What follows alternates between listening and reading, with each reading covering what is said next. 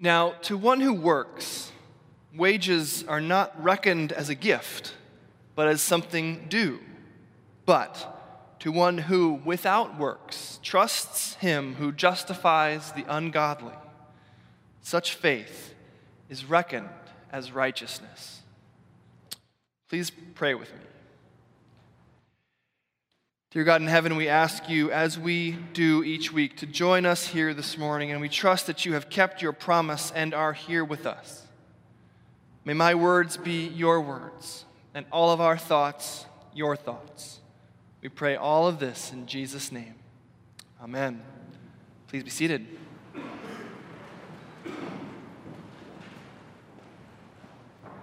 I've only been confronted by angry neighbors once. And in fact, the one time that my neighbors got angry enough with me to confront me, they didn't even confront me, they confronted my sweet mother in law. Uh, there she was one day, dutifully trying to tame my South Florida lawn.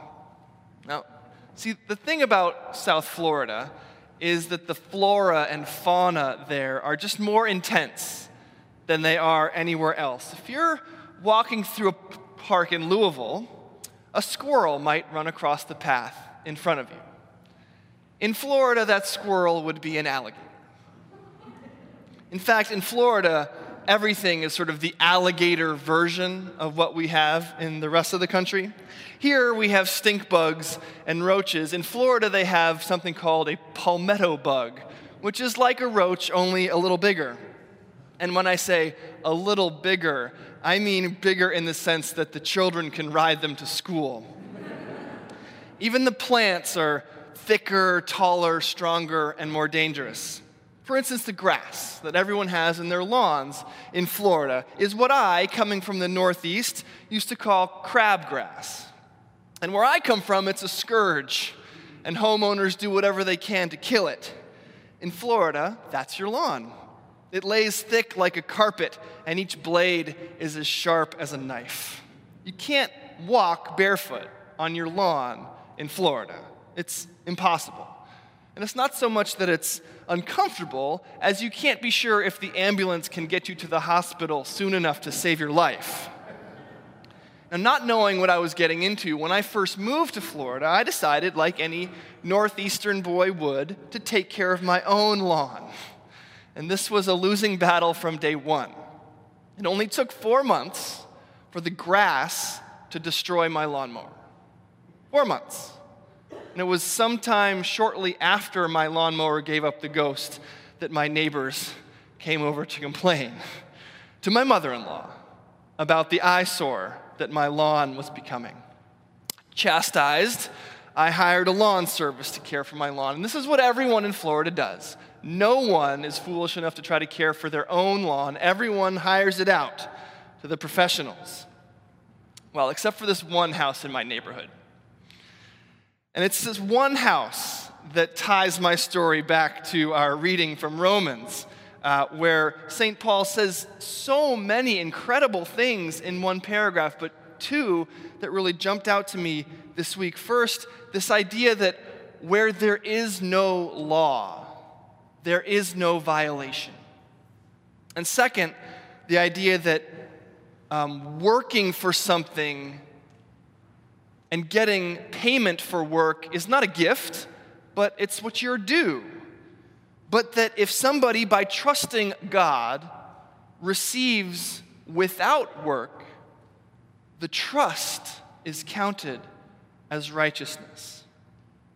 So, as I tell the rest of this story, keep those two things in mind the idea that where there is no law, there is no violation, and payment for work is not a gift, but trusting in God for a gift is counted as righteousness. Trust me, it'll all come together in the end. So, there was this one house in my neighborhood, and probably every neighborhood has the one house where the lawn is just completely wild off the charts. They didn't try to care for it in any way. It was crazy. I'm sure they had alligators and palmetto bugs fighting to the death in there. You'd never know. But then one day, a sign appeared in the middle of the lawn. And I was so curious, I had to pull the car over and get out to read what the sign said. And here's what it said Quote, Native plants bring life to this landscape. This, quote, Florida friendly property is a model landscape that conserves and protects our precious water resources and provides valuable wildlife habitat. It has been certified by Broward County as an official naturescape property. Now, listen, I'm sure all of that is true. And what I'm about to say doesn't mean that I deny the value of protecting precious water resources and providing wa- valuable wildlife habitat. But do you know what my first thought was when I saw that sign? My first thought was, what a great scam! they probably printed that sign up themselves to stop the neighbors judging them for their disgusting yard. How can I get one of those signs? So, my very first thought was that these people had hit on a great scheme to justify letting their yard go to South Florida hell. It's not gross, they seem to be saying, we swear. It's supposed to be this way.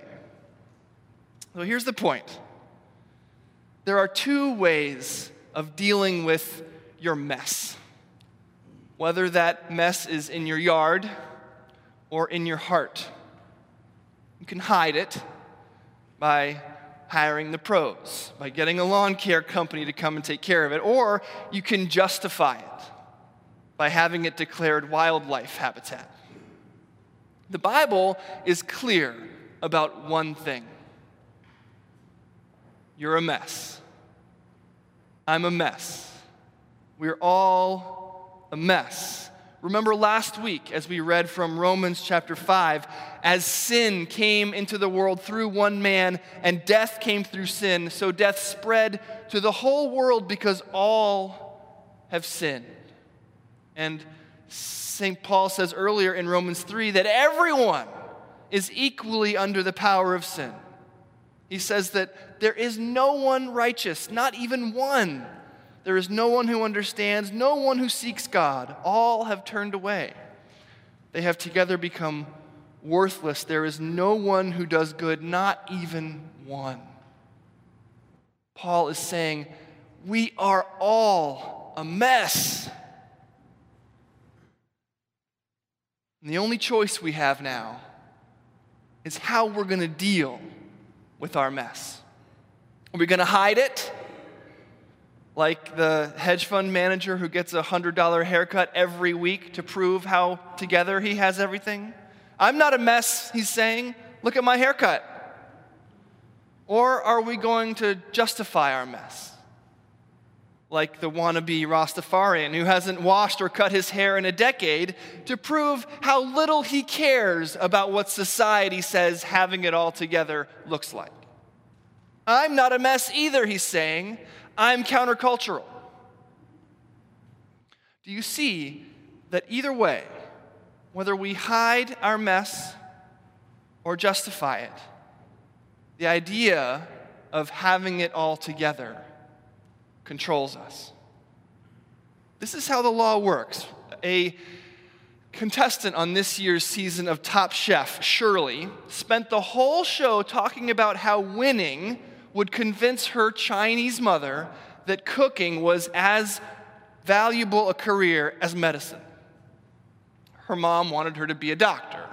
She wanted to be a cook, and she felt that only winning Top Chef would prove to her mom that this was worthwhile. So, whether Shirley goes into medicine to make her mother happy or goes into a kitchen to try to prove her mother wrong, her mother is the controlling factor.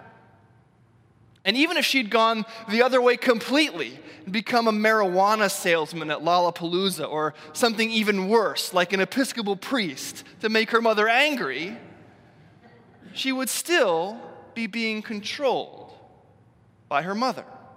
This is what the law does. Whether we struggle to live up to its expectations or struggle to run away from them, we are struggling. And so, we are a mess. Whether we fight or whether we obey, the law binds us, it constricts us, and turns us into a mess. And what we need is more than a good cleaning. We need freedom. Martin Luther, the great reformer, used the illustration of a lion tied down with straps. The lion claws and roars and bites, struggling mightily against the straps. And presented with such a scene, most of us would say, Thank God for the straps. Because if the straps weren't there, that crazy lion would eat me. But Luther says that we're actually misinterpreting what's going on, that it's the straps that are driving the lion crazy. You let the lion loose, and it doesn't have anything to fight against anymore. The same is true for us, for you and for me. It's the laws in our lives, the constrictions, the weights that cause us to weep and rage and gnash our teeth. This is what St. Paul is getting at today in our reading when he says that the law brings wrath. But, he says, where there is no law, where there are no straps, neither is there violation. We look at somebody acting like that lion, lashing out at everyone around them, acting scary, and we think that person needs some boundaries. The truth is actually more like the opposite. We think people need more rules, more structure, more binding. But what people need is to be set free. When we lash out, when we rage and weep and gnash our teeth, we don't need to be further constrained. We don't need a straitjacket. We need freedom. We need release. We need Jesus. After all, it was Jesus who said that he came to set the captives free. He proclaims freedom to those of us held captive by the need to live up to the expectations of our parents, or held captive by the need to rebel against them.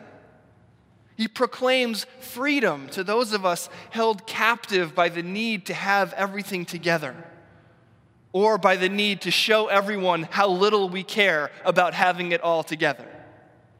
He proclaims freedom to those of us struggling mightily to live up to the laws and standards of Almighty God.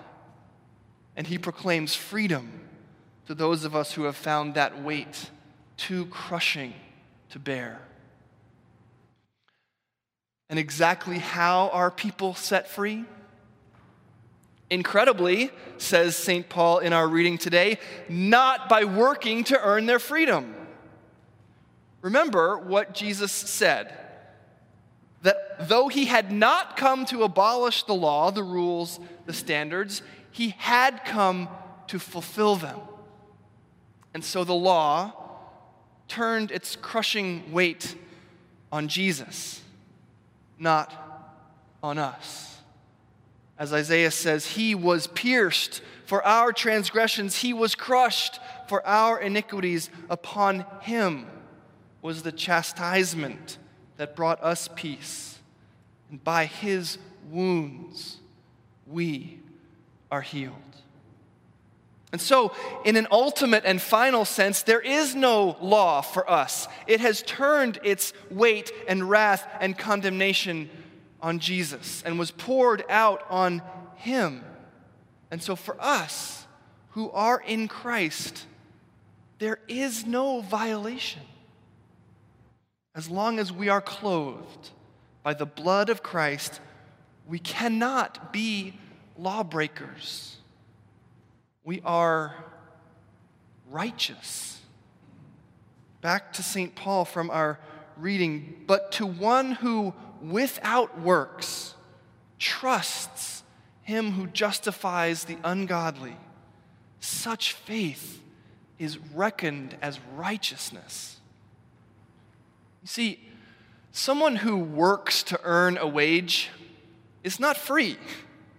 They are bound They have an employment contract, and their relationship to their employer is tit for tat.